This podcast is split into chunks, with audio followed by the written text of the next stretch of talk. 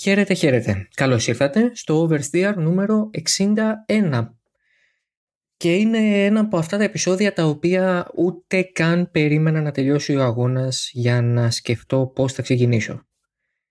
Αφενός ε, έχω χρονικό περιορισμό γιατί πρέπει να σε λίγο η ώρα μάλλον ξεκινάει και ο φιλανθρωπικός αγώνας όταν εσείς το ακούτε θα έχει ολοκληρωθεί και ελπίζουμε να έχει ολοκληρωθεί με ένα καλό ποσό και με πολύ θέαμα για τον σκοπό που έχουμε μαζευτεί. Αλλά από την άλλη ούτε θέλω να ακούσω τους αγωνοδίκες για το συμβάν που όλοι ξέρουμε ποιο είναι, αυτό του Verstappen με τον Χάμιλτον. Ούτε με νοιάζει να διαβάσω τι θα πούν. Ε, η αλήθεια είναι ότι είναι μια από αυτές τις στιγμές bigger than the sport itself που λένε καμιά φορά και είδα ένα post του Guido van der Garde που είναι τώρα πια στην Ολλανδική τηλεόραση και φυσικά υπήρξε οδηγός στην Φόρμουλα 1 ε, που έβαλε ένα κολλάζ φωτογραφιών και είχε ας πούμε και το συμβάν βεβαίως του Σένα με τον Πρόστ, ε, του Χάμιλτον με τον Ρόσμπερκ το 16 και είχε και του Verstappen με τον Χάμιλτον του 2021 στην Ιταλία. Άρα αυτή πριν καν σκεφτούμε τι έγινε πριν καν σκεφτούμε τι, τι συνέβη, ε, πρέπει να συμφωνήσουμε νομίζω όλοι ότι ήταν η σπουδαιότερη στιγμή αυτής της μάχης και ενδεχομένως το κρεσέντο της. Εδώ που δηλαδή κορυφώνεται. Θα μου πείτε το ίδιο δεν είπαμε ή και εγώ προσωπικά είπα μετά το Silverstone και την τότε τους επαφή και Φυσικά εγκατάλειψη μόνο για τον Verstappen τότε. Ναι, βεβαίως, αλλά τι παραπάνω μπορεί να γίνει. Τώρα φύγαν και οι δύο. Τώρα εγκατέλειψαν και οι δύο. Μείναν εκτός αγώνα. Χωρίς βαθμούς. Ουσιαστικά κρατήσαν δηλαδή τη διαφορά των πέντε βαθμών που είχε διαμορφωθεί και μετά το sprint race του Σαββάτου όπως είναι και πηγαίνουν στους τελευταίους αγώνες με μια διαφορά μικρότερη από αυτή που έχει η πρώτη με τη δεύτερη θέση στη, στον αγώνα. Πάλι ξεκινάω ενδεχομένως in media res, αντί να αναφερθώ στον πανάξιο νικητή Ντάνιελ Ρικιάρντο, στην πανάξια McLaren του 1-2 και του Λάντο Νόρι που αν και για λίγο ήθελε την νίκη, εν τούτης κατάλαβε ότι το συμφέρον της ομάδας είναι να πάρει την νίκη ο Ρικιάρντο εκείνη την ώρα όπως ήταν πράγματα και το παραδέχτηκε και ο ίδιος μετά στις δηλώσεις του Ενδεχομένως να παραγνωρίζω και λίγο το, τον πολύ καλό αγώνα που έκανε ο Βάλτερη Μπότας από 19ο και πρακτικά τελευταίος μέχρι την τρίτη θέση. Το είχε πει ότι το, το πόντιουμ είναι το, ο στόχος του, αλλά τελικά. και τελικά μάλλον τον πέτυχε. Δεν, ε, δεν έσφαλε σε αυτό.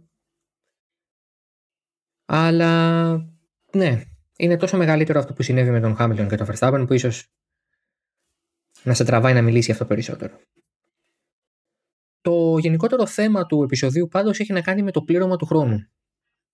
Έχει να κάνει με το πώς τα πράγματα τα οποία είναι να γίνουν ή τα πράγματα τα οποία είναι σωστό να γίνουν κάποια στιγμή αργά ή γρήγορα, πιθανώς πιο αργά από όσο θα θέλαμε, πραγματοποιούνται. Ήρθε το πλήρωμα του χρόνου για τον Ντάνιελ Ρικιάρτο και τη Μακλάρεν ή για την McLaren και τον Daniel Ricciardo, γιατί ο ίδιος ο Ricciardo πανηγύρισε νίκη πριν από τρία χρόνια, ενώ η McLaren σαν ομάδα είχε 9 από το βραζιλιάνικο Grand Prix του 12.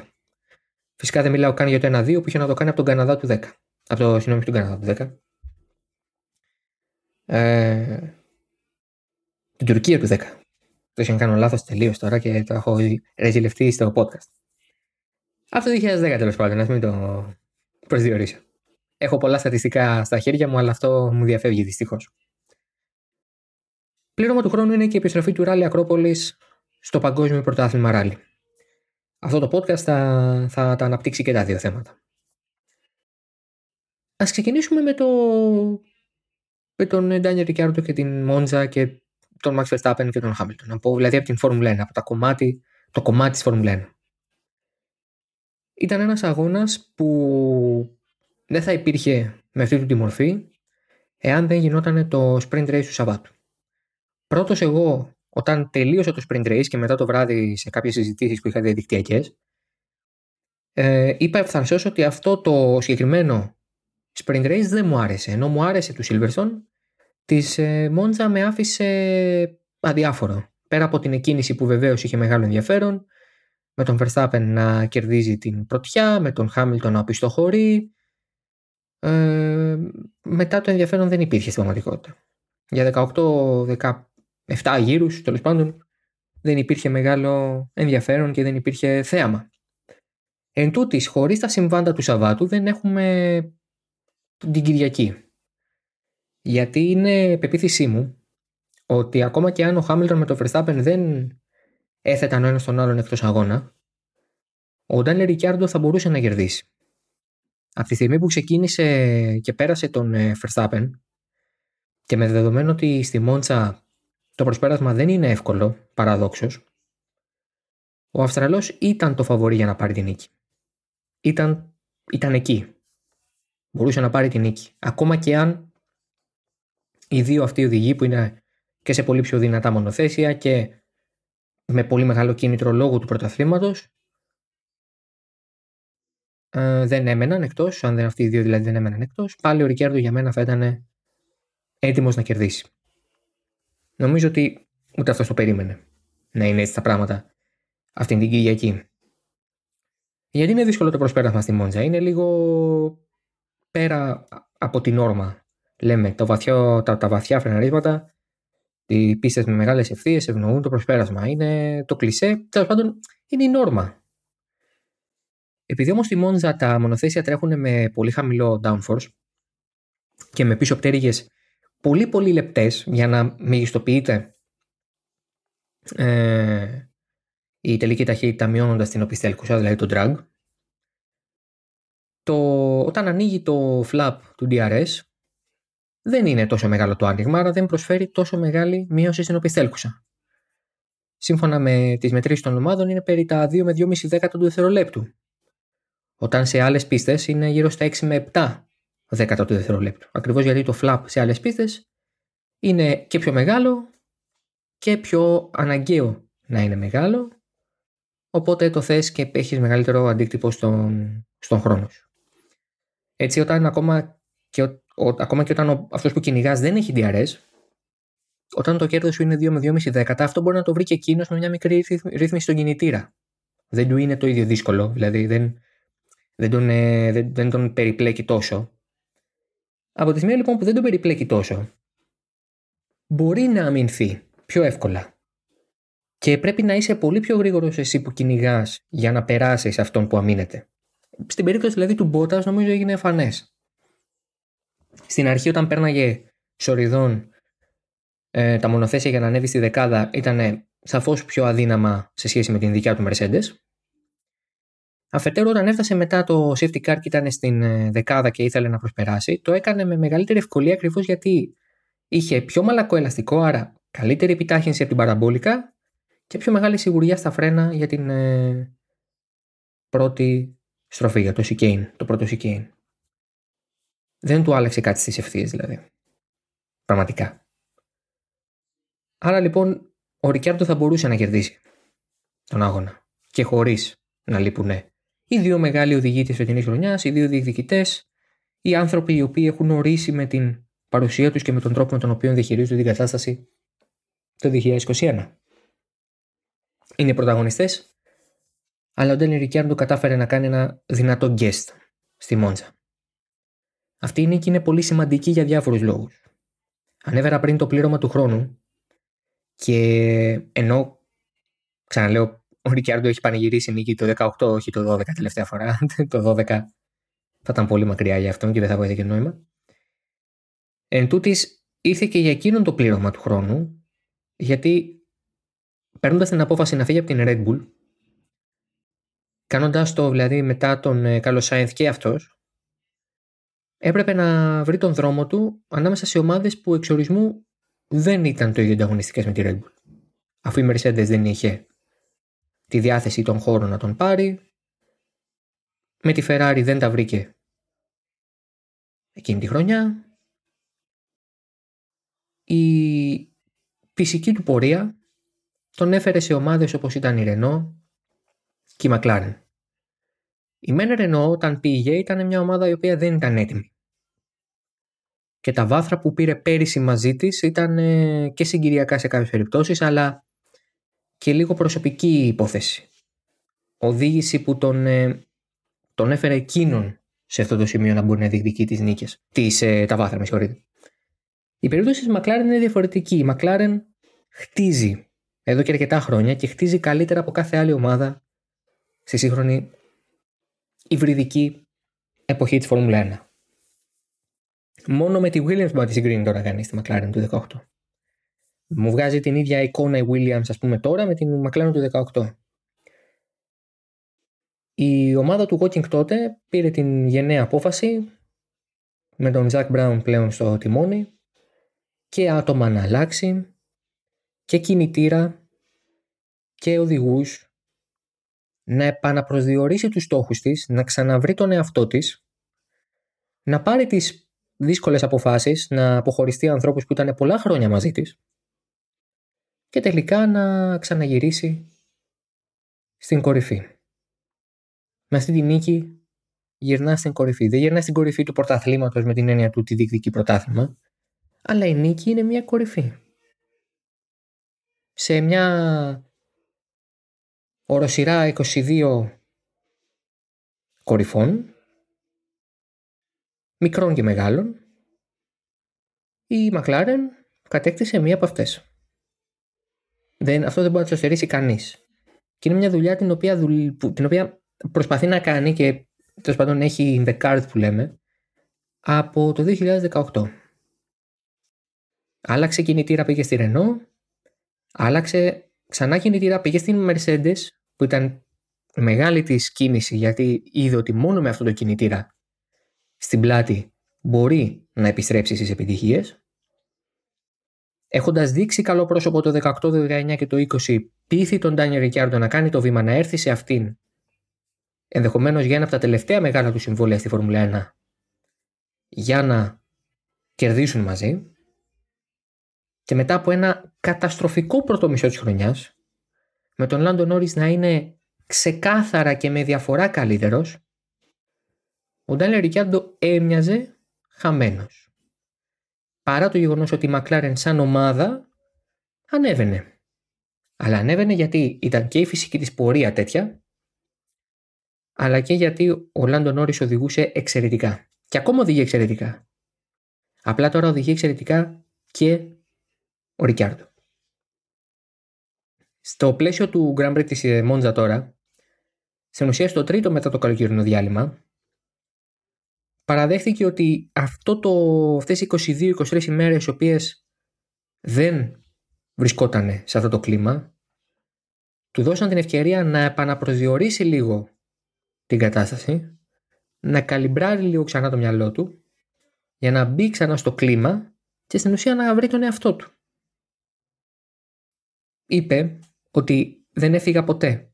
Για όλους αυτούς που πίστευαν ότι έφυγα, δεν έφυγα ποτέ. Είπε στο Team Radio μετά το τέλος του αγώνα. Αλλά κανείς δεν είπε ότι έφυγε. Ακόμα και εγώ που έλεγα ότι ο Ντάνιελ Ρικιάρντο κάνει μια χρονιά κακή, το έλεγα με παράπονο μέσα εισαγωγικά, δηλαδή παραξενευόμουν από το γεγονός ότι ο Ρικιάρντο δεν τα πάει καλά. Έχει θέμα προσαρμοστικότητας. Αυτό είναι δεδομένο. Δεν μπορεί να προσαρμοστεί γρήγορα στα πράγματα. Και έλεγα και πριν το διάλειμμα, το καλοκαιρινό, ότι δεν θα μου κάνει εντύπωση μέσα στη χρονιά να το βρει. Μου κάνει εντύπωση που δεν το βρίσκει τώρα. Που δεν, το, που δεν, το, που δεν τα καταφέρνει λίγο αυτά νωρίτερα. Και είναι αυτή η κατάσταση που φέρνει πολλές φορές τον, τον Ντάνιελ Ρικιάρντο σε δύσκολη θέση. Το γεγονός ότι κάποιες φορές μοιάζει να μην είναι ακριβώς εκεί κατευθείαν. Αλλά όταν είναι εκεί και όταν βρίσκεται μέσα στο mood, είναι άπιαστος. Στη Μόντζα οδήγησε εξαιρετικά. Και στο sprint race του Σαββάτου και φυσικά στον αγώνα της Κυριακής που του έδωσε και τη μεγάλη νίκη. Επιμένω, θα κέρδιζε και με Hamilton, και με Hamilton Verstappen με συγχωρείτε μέσα, θα κέρδιζε. δείχνει την ψυχολογία του και την ετοιμότητά του να κερδίσει ξανά, γιατί είναι νικητής ήδη. Ξέρει να το κάνει.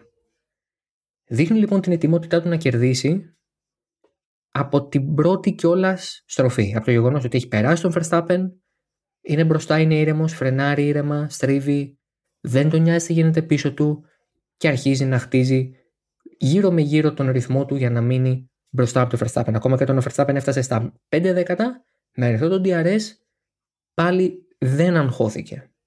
Φάνηκε να μην τον επηρεάζει. Και μετά το safety car, όταν ο Νόρι γύρισε και είπε πείτε του να πάει πιο γρήγορα, δεν πάει έτσι το πράγμα, γιατί τον είχε φτάσει πράγματι στα 3-4 δέκατα ο Νόρι και ήταν πολύ περίεργο. Αν ήταν οποιοδήποτε άλλο, ο Νόρις εκεί θα επιτίθετο, αλλά εκεί λέει: Ok, okay, πείτε του να πάει λίγο πιο γρήγορα, ξέρω ότι μπορεί να πάει πιο γρήγορα. Μετά από δύο γύρους η Μακλάρεν στην ουσία δίνει στον Ρικιάρντο το ελεύθερο, σπάστο. Φέρτο, φέρτο να κερδισμένο και σπάστο. Και αυτό έκανε. Δεν τον ένοιαξαν τα λάστιχα γιατί του είπανε πήγαινε εδώ στα όλα, πάμε, πρέπει να κερδίσουμε, δεν μας νοιάζει. Δεν τον ένιωξαν τα λάστιχα, δεν τον ένιωξε η πίεση, δεν, δεν τίποτα, τίποτα, τίποτα. Και το ότι απασφάλισε είναι το μεγάλο του ατού. Όταν απασφαλίζει είναι ο εαυτός του. Όταν απασφαλίζει γίνεται ο Ντάνιελ Ρικιάρντο που ξέρουμε όλοι. Αυτός που φρενάρει αργά για να περάσει, αυτός που παίρνει ρίσκα, αυτός που κάνει πλάκα, αυτός που χαμογελάει. Ο Ντάνιελ Ρικιάρντο είναι εαυτό του όταν του λες: Κάνει ό,τι θες. Το κέρδισε όμως το κάνω ό,τι θες. Γιατί είχε κάνει ένα πολύ καλό πρώτο μισό του αγώνα, έμεινε μπροστά, δεν τον ένιαξε, δεν τον πείραξε, δεν τον επηρέασε τίποτα. Αυτό είναι το ρεζουμέ. Ο Ντένε Ρικιάρντο έκανε έναν αγώνα απολύτου συγκέντρωσης. Καμία, κανένας περισπασμός, καμία σκέψη για το τι μπορεί να γίνει, τι κάνουμε, πάμε, α, ναι, μεγάλη ευκαιρία, κάτσε να δούμε τι θα γίνει, το άγχος, όχι, όχι, όχι. Είναι περισσότερο από έτοιμος για αυτές τις στιγμές ο Ντένε Ρικιάρντο. Πάμε τώρα στο Verstappen Hamilton. Το ανέφερα στην αρχή, είπα ότι δεν μου αρέσει αυτό που κάνω γιατί το MDRS δεν δουλεύει ωραία πάντα, γιατί να δώσουμε τόπο στους νικητές. Αλλά αυτό είναι το μεγάλο συμβάν της ημέρας. Όπως είπα και στην αρχή και θα τονίσω και ξανά, ο Ντάνιελ Ρικιάρντο Συγγνώμη, ο Max Verstappen, τι λέω, χάζεψα. Ε, ο Max Verstappen με τον Lewis Hamilton είχαν έναν α, μια στιγμή η οποία είναι ακριβώς από αυτές τις στιγμές που μένουν στην ιστορία της Φόρμουλα 1. Όπως ήταν το Verstappen, όπως ήταν το Σουμάχερ ε, Χιλ βεβαίως όπως ήταν το Σένα Πρόστ το Χάμιλτον Ρόσμπεργκ Ποιος φταίει; Εγώ δεν νομίζω ότι φταίει κάποιος ε, πώς να το πω; Θα το θεωρούσα αγωνιστικό συμβάν θα το χαρακτήριζα αγωνιστικό συμβάν. Δεν πιστεύω ότι αυτό που έγινε ανάμεσά τους έχει ξεκάθαρο υπέτειο. Η θέση μου είναι σαφής. Και βεβαίως οι αγωνοδίκες έχουν 100 παραπάνω δεδομένα από εμένα και από οποιονδήποτε άλλον και θα αποφασίσουν και θα, η τιμιγορία τους θα είναι αυτή που είναι και δεν νομίζω ότι κανείς θα την αμφισβητήσει. Τώρα διάβαζα μάλιστα και τα σχόλια του Βολφ που είπε ότι δεν θέλω να σχολιάσω ε, ό,τι αποφασίσουν οι αγωνοδίκες, εγώ θα το σεβαστώ. Και νομίζω αυτό είναι το ενδεικτικό στοιχείο. Νομίζω ότι εκεί κάνει boil down η όλη κατάσταση. Ο Verstappen έχει δικαίωμα να είναι εκεί που είναι, αλλά η στροφή είναι του Χάμιλτον. Ο Χάμιλτον στρίβει πρώτος, ο Χάμιλτον είναι μπροστά μάλλον, ο Χάμιλτον στρίβει πρώτος, ο Χάμιλτον είναι στη γραμμή σωστή. Δεν έχει υποχρέωση να αφήσει παραπάνω χώρο γιατί έχει δει ότι και ο Verstappen δεν του αφήνει χώρο. Μερικούς γύρους πριν από αυτό το συμβάν, Ο Verstappen με τον Hamilton έχουν μάχη στην Variante de la Rodia, στο δεύτερο δηλαδή chicane, και εκεί ο Verstappen δεν του δίνει και πολύ χώρο. Δεν του έχει δώσει χώρο ούτε στην Ήμολα. Γιατί να του δώσει χώρο τώρα; Ε, και ξαναλέω, έχει δικαίωμα να μην του δώσει χώρο. Έχει δικαίωμα να μην του δώσει χώρο. Και σε ακούγεται περίεργο. Απ' την άλλη, ο Verstappen έχει το δικαίωμα να παλέψει να πάρει τη θέση. Γιατί βρίσκεται, ναι, μεν λίγο πίσω από τον Χάμιλτον, να βρίσκεται δίπλα του. Οπότε δεν μπορεί να πει και αυτός, ναι, αλλά εγώ δικαιούμαι χώρο. Παρ' όλα αυτά, όταν υπάρχει το δεδικασμένο δυστυχώς ή ευτυχώς του ότι ο Verstappen έχει κάνει μια τέτοια κίνηση και δεν έχει τιμωρηθεί, και έχει κάνει μια τέτοια κίνηση και πριν από 20 γύρους και δεν έχει τιμωρηθεί, ο Χάμιλτον νιώθει έτοιμος να το κάνει το ίδιο πράγμα και να πάει θεωρώ, και να θεωρεί ότι ο Verstappen θα κόψει το κέρμπ, θα μπει από μέσα από τη στροφή, θα δώσει τη θέση κτλ. κτλ. Ο Verstappen δεν είναι τέτοιος οδηγός, υποχωρητικός, ποτέ δεν ήταν, δεν νομίζω ότι θα γίνει τώρα. Και έχουμε αυτό που έχουμε. Το χάλωσε σε μια ζωή ξανά. Η ρόδα του Verstappen βρέθηκε στο κεφάλι του Χάμιλτον και αυτός βγήκε σώος και βλαβή. Και ήταν άλλο ένα κρεσέντο, μάλλον το κρεσέντο νομίζω, το είπα και στην αρχή, της μάχης τους. Ειλικρινά δεν πιστεύω ότι πρέπει να αποδοθεί ποινή σε κάποιον από τους δύο. Δεν. Μπορεί να είναι λάθος η οπτική μου, μπορεί να είναι ενδεχομένως και εμποτισμένη από κάποιο είδους. Ε, ξέρω. Διάθεση να μην οξυνθούν κι άλλο τα πνεύματα ε, αλλά είναι αυτό που, που, αυτό που πιστεύω είναι ακριβώς αυτό που είπα. Υπάρχει δεδικασμένο, με την έννοια ότι ε, ο Verstappen έχει κάνει ακριβώς την ίδια σχεδόν κίνηση με τον ε, Hamilton και οι αγωνοδίκες δεν έδωσαν τίποτα.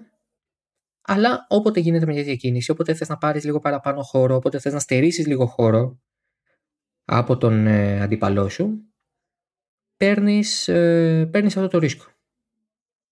Δεν, δεν, είναι νομίζω τόσο απλό.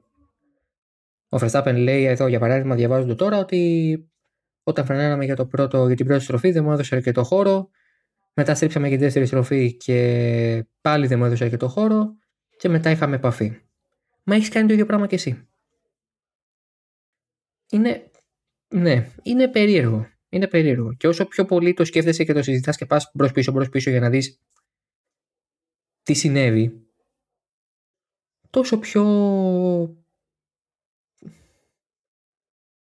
Τόσο πιο πολύ τίνω και εγώ προσωπικά να πω ότι είναι ένα αγωνιστικό συμβάν. Οι αγωνοδίκες αυτό το κρίνουν καλύτερα από εμάς. Αυτό μπορώ να το πω ακόμα και εγώ που δεν είμαι και μεγαλύτερος υποστηρικτής τους τις περισσότερες φορές. Ε, πάμε για το ράλι Ακρόπολης. Πάμε για το ράλι Ακρόπολης. Το ράλι των θεών επέστρεψε. Με κάνανε και μένα τον άνθρωπο που ε, δεν ήμουν αραλάκιας να, να, να, το δω ευλαδικά. Να το δω μέχρι τέλους. Δηλαδή να, και φυσικά το κάλυψα, δεν είναι ότι απλά το είδα. Ε, ήμουνα ε, ήμουνα και κάλυπτα όλον τον αγώνα και φυσικά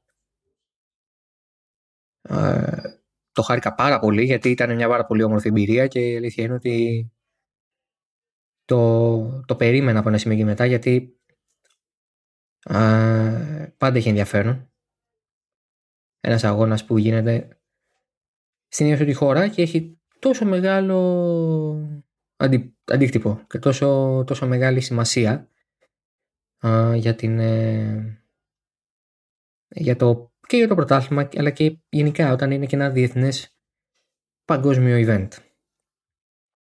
Νικητής φυσικά ο Κάλε Ρουβάμπερα αλλά πριν πάμε στα του αγώνα αυτού καθ' αυτού θέλω να μιλήσω λίγο για αυτό που έζησα εγώ. Βρέθηκα στην περιδική του συντάγματος. Χωρίς πάσο, δεν, δεν πήγα στα δημοσιογραφικά δηλαδή, δεν ήμουν εκεί και μπορώ να πω ότι ήταν μια πολύ ξεχωριστή εμπειρία. Βρέθηκα στη Φιλελίνων που είχε μια καρότσα ε, μαζί με άλλους θεατές και φυσικά με τον Τζανάτο του Μπουλιμενάκο που είχαμε πάει μαζί. Και έβλεπα στην ουσία τα περάσματα από την ε, στροφή ακριβώς μετά τη βαρέλα της ε, Πιρέλη. Εκεί όπου μετά όταν τελείωναν τα περάσματά τους οι οδηγοί μπαίνανε στην πλατεία συντάγματος. Στην, ακριβώς στην πλατεία, στο, στο κομμάτι της πλατείας. Πολύ ξεχωριστή εμπειρία. Και αυτό που είπα και στα social media και αυτό που πιστεύω φυσικά ακράδαντα είναι ότι αυτή η περιδική δεν έγινε για εμάς τους, ε, αν θέλετε, σκληροπυρηνικούς ή τέλος πάντων αυτούς που μας αρέσει το motorsport και θέλουμε να βλέπουμε το πραγματικό θέαμα. Έγινε για τους χιλιάδες επί χιλιάδων, μικρούς και μεγάλους, που βρέθηκαν στην ε, πίστα, στην, ε, πάνω στην πλατεία εκείνα την Πέμπτη, μισογνωρίζοντας τι συμβαίνει, αλλά σίγουρα με μεγάλο ενδιαφέρον. Είτε άνθρωποι οι οποίοι ξέρανε τι σημαίνει Ρέλα Ακρόπολης, ίσως να είχαν δει και κάποιες ειδικές ως νεότεροι ή εγώ παλιότερα όταν γινόταν ο αγώνας στο παγκόσμιο πρωτάθλημα και απλά θέλαν να δουν τι συμβαίνει. Ήταν ανθρώποι που δεν είχαν καμία απολύτως σχέση. Δεν είχαν ιδέα τι βλέπανε. Είχαν μια ε, θολή έτσι μισή εικόνα του τι βλέπουν. Αλλά είχαν μεγάλο ενδιαφέρον γιατί τους τράβηξε ο ήχος, τους τράβηξε, τράβηξαν τα εντυπωσιακά οχήματα, τα χρώματα, η αίσθηση. Ήταν μια ωραία, ήταν μια ωραία ε, γιορτή. Ένα showcase. Δεν ήταν μια κίνηση αγωνιστικού ενδιαφέροντος. Μιλάμε για 980 μέτρα, ούτε χιλιόμετρο, που κανέναν αντίκτυπο δεν είχαν στο τελικό αποτέλεσμα του αγώνα, ειδικά για τα πληρώματα του WRC. Ο Ζιέ πήρε την υπερηδική και το πρωί της επομένης έχασε την πρωτιά κατευθείαν και δεν την ανέκτησε ποτέ. Δηλαδή δεν είχε κανέναν ε, αντίκτυπο στο, στο αποτέλεσμα του αγώνα.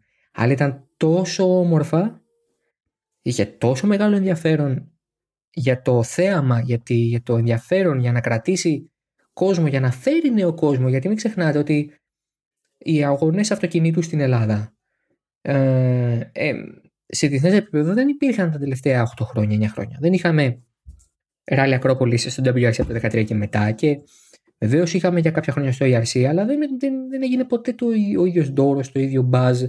Δεν υπήρξε ποτέ το ίδιο ενδιαφέρον ούτε από το κοινό, ούτε βεβαίως από τις αρχές. Και τώρα που, που, που έγινε αυτό, το Σύνταγμα ήταν μια καλή περίπτωση για να δημιουργηθεί ξανά το ενδιαφέρον.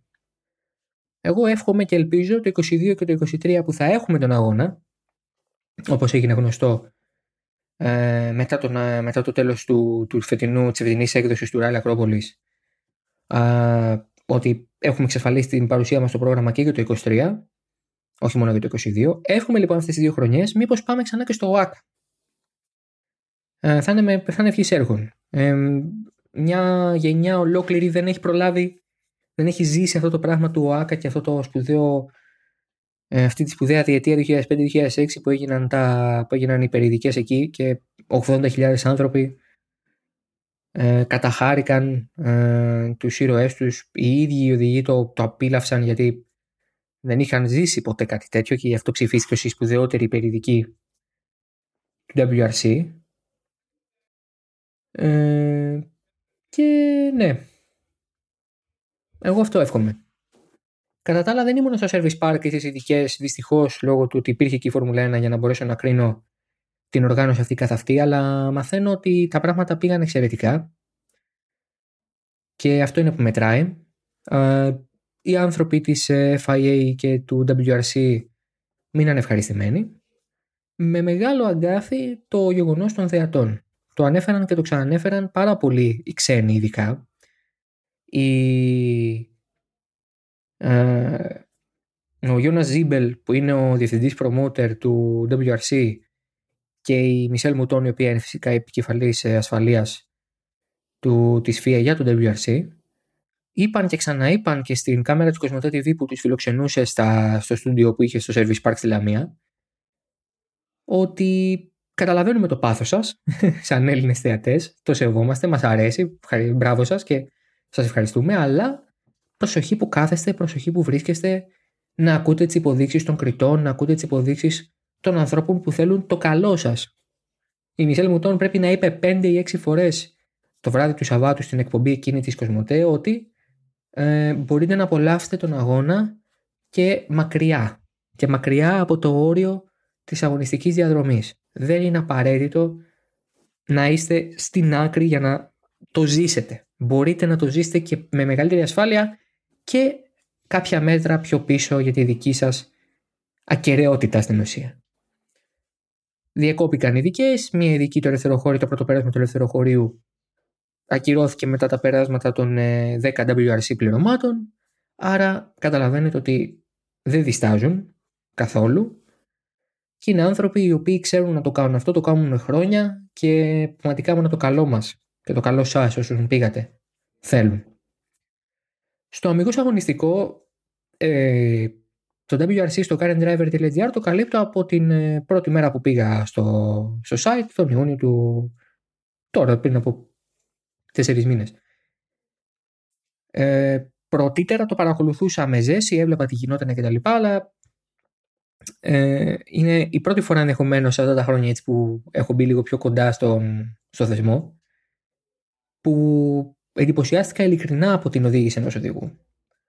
Ο Κάλερο Βάμπερα από την Παρασκευή το πρωί μέχρι και το μεσημέρι της Κυριακής ήταν αλάνθαστος.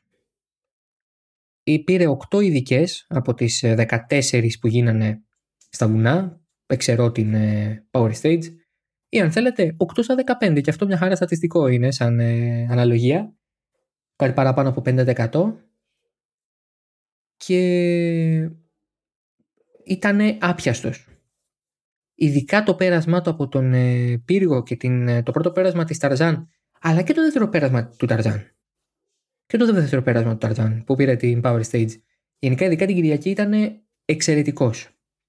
Είναι όλο το μέλλον δικό του. Είναι πραγματικά ένας πολύ χαρισματικός νέος οδηγός με μεγάλο ε, απόθεμα ταλέντου. Είναι 21 παρά κάτι μέρες ετών Άρα πολλά παραγωγικά χρόνια μπροστά του για να κάνει καριέρα και να ξεδιπλώσει το ταλέντο του και αυτό το ταλέντο να του φέρει και επιτυχίες σε επίπεδο τίτλων και πρωταθλημάτων. Είναι η δεύτερη του νίκη σε τρεις αγώνες γιατί πήρε την νίκη στην Εστονία, βάθρο στο Βέλγιο και τώρα ξανά νίκη στην ε, Ελλάδα, στο Ακρόπολης. Και μένει και η Φιλανδία ακόμη το επόμενο ράλι που τώρα της πατρίδας του και είναι πολύ πιθανό και πάλι να πρωταγωνιστήσει και να είναι μέσα στη μάχη για την ε, νίκη. Ειλικρινά με εντυπωσίασε. Με εντυπωσίασε η οριμότητά του, το, το ανέφερε και το ξανανέφερε και ο Έλληνας συνάδελφος τη Κοσμοτέ ο Κώστα ο Κατέβα, που ήταν στην ε, μεικτή ζώνη και μίλαγε με τους ε, οδηγούς και τους team principals στο, στο service park, ότι οδηγείς σαν να είσαι μεγαλύτερος από την ηλικία σου. Δηλαδή έχεις μια οριμότητα η οποία δεν συνάδει με, τη, με αυτό που λέει η ταυτότητά σου. Ε, αλλά ναι.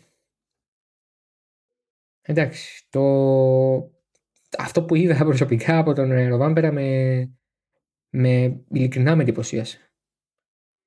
Ειλικρινά με εντυπωσίασε. Τώρα το, το κομμάτι του, του, του βάθρου ή των προβλημάτων στο βάθρο νομίζω ότι ο άλλος χαρούμενος πρέπει να είναι σίγουρος ο Σεμπαστιάνο Ζή και πιστεύω ήταν. Γιατί πλέον ο στόχος του μετά από το πολύ καλό πρώτο κομμάτι που έκανε στο πρωτάθλημα είναι να παίρνει τους περισσότερους βαθμούς που μπορεί, να κλείσει τη σεζόν έτσι και να πάρει και τον τίτλο. Ούτως ώστε του χρόνου να κάνει τους επιλεγμένους αγώνες που θέλει να κάνει όπως έχει ήδη προαναγγείλει. Αλλά δεν μπορώ να πω το ίδιο για τον Οτάνακ, γιατί νομίζω μου έβγαζε μια αίσθηση ότι θα μπορούσε να πάρει την νίκη. Αλλά λίγο δυσκολεύτηκε με το setup, λίγο γλιστρούσε όπως είπε κάποιες φορές στο αυτοκίνητο, ειδικά το πίσω μέρος. μπορεί να ήταν ικανοποιημένος με την επιλογή των ελαστικών, αλλά δεν του βγήκε τόσο πολύ όσο θα ήθελε και με αυτό σαν λογική και με τον Ροβάνπερα τόσο καλό δεν μπορούσε να τον απειλήσει. Βέβαια, αυτό έρχεται να το τονίσει και ο Αντρέα Αντάμο, επικεφαλής Hyundai, ο οποίος είπε ότι απλά το Toyota ήταν καλύτερη από εμάς, δεν υπάρχει κάτι άλλο επ' αυτού, δηλαδή δεν, δεν μπορούμε να το σχολιάσουμε αλλιώς. Ήταν καλύτερη από εμάς και αξίζει να κερδίσουν. Και έτσι ολοκληρώθηκε ένα Ράλι Ακρόπολη που είδε και δυστυχώς εγκαταλείψεις για Έλληνες αγωνιζόμενους. Είχαμε τον Λάμπρο Αθανασούλα με τον Νίκο Ζακχαίο που την Παρασκευή αρκετά νωρίς αντιμετώπισαν θέμα, γύρισαν με Super Rally το Σάββατο, πάλι δυσκολεύτηκαν με κλαταρίσματα και σύμφωνα με τις δηλώσεις του ίδιου του οδηγού του Αθανασούλα μόνο την Κυριακή χάρηκαν πραγματικά. Α, είχαμε και ε, καλές εμφανίσεις όμως με τον ε, Κεχαγιά να παίρνει την ε, Κεχαγιά Τσαουσόγλου στο δεξιμπάκετ να παίρνουν την, πρωτο, την άτυπη αν θέλετε νίκη ανάμεσα στους Έλληνες στην WRC3 ήταν ένας ωραίος αγώνας ήταν ένας ωραίος αγώνας θύμισε παραδοσιακό σκληροτράχυλο, δύσκολο ε, Ακρόπολης. Μπορεί όχι. Πιθανότατα όχι. Αλλά από ένα σημείο και μετά νομίζω κανένα ράλι πια δεν θυμίζει τον πολύ σκληρό παλιό του εαυτό. Τώρα ίσω το contrast να είναι μεγαλύτερο ακριβώς γιατί είχαμε να δούμε Ακρόπολης πολλά χρόνια. Οπότε δεν έγινε σταδιακά το, η μετάβαση από τα πιο σκληρά ράλι στα πιο γρήγορα ή λίγο πιο λίων επιφανειών ράλι. Ε, Εμείς ήμασταν το 13 στο 21, 8 χρόνια είναι πολλά για να απέχει κανείς ε, από το πρωτάθλημα. Οπότε τώρα είναι που το καταλαβαίνουμε εμείς το πώς έχει αλλάξει την WRC σταθισμός, πώς έχουν αλλάξει οι ειδικές γενικά στο WRC, στους αγώνες του WRC και δεν είναι κακό αυτό. Νομίζω οι οδηγοί δυσκολεύτηκαν με άλλο τρόπο. Δυσκολεύτηκαν λίγο με το γεγονός ότι λόγω βροχής κάποια σημεία είχαν μείνει πιο γλιστερά, υπήρχε λάσπη σε κάποια σημεία, νερό σε άλλα. Άρα και έλλειψη βεβαίως πρόσφυσης. Δυσκολεύτηκαν και με τις θερμοκρασίες που ήταν λίγο πιο χαμηλές ενδεχομένως από ό,τι περίμεναν πάντα θα υπάρχουν ε, έτσι παράμετροι οι, οποίοι θα, οι οποίες μάλλον θα δυσκολεύουν την κατάσταση. Τώρα Ακρόπολης θεωρώ ότι ήταν μια, ένας ωραίος αγώνας, ένας επιτυχημένος απόψη θεάματος αγώνας. Οργανωτικά, ξαναλέω, δεν μπορώ να το κρίνω, ε, αλλά είμαι, δεν έχω ακούσει τίποτε προς την αντίθετη κατεύθυνση, αν αυτό είναι κάτι επαρκές για εσάς. Και κάπως έτσι θα κλείσουμε το 61ο επεισόδιο του Oversteer. Την επόμενη φορά που θα τα πούμε θα είναι στο ρωσικό Grand Prix. Θυμίζω ότι πλέον θα έχουμε ε, podcast μόνο μετά από αγώνες Φόρμουλα 1. Οπότε δεν θα τα πούμε σε μία εβδομάδα, θα τα πούμε σε δύο εβδομάδες, σε δύο Δευτέρες. Να είστε καλά, να προσέχετε, να μείνετε υγιείς και να ακούτε halftone.fm τις άλλες εκπομπές ε, που συνεχίζουν κανονικά. Μέχρι την επόμενη φορά να είστε όλοι καλά και να αγαπάτε το motorsport και να βλέπετε motorsport και να ακούτε, ξαναλέω, FM γιατί ε, όπως και να το κάνουμε είναι κορυφή. Γεια σας.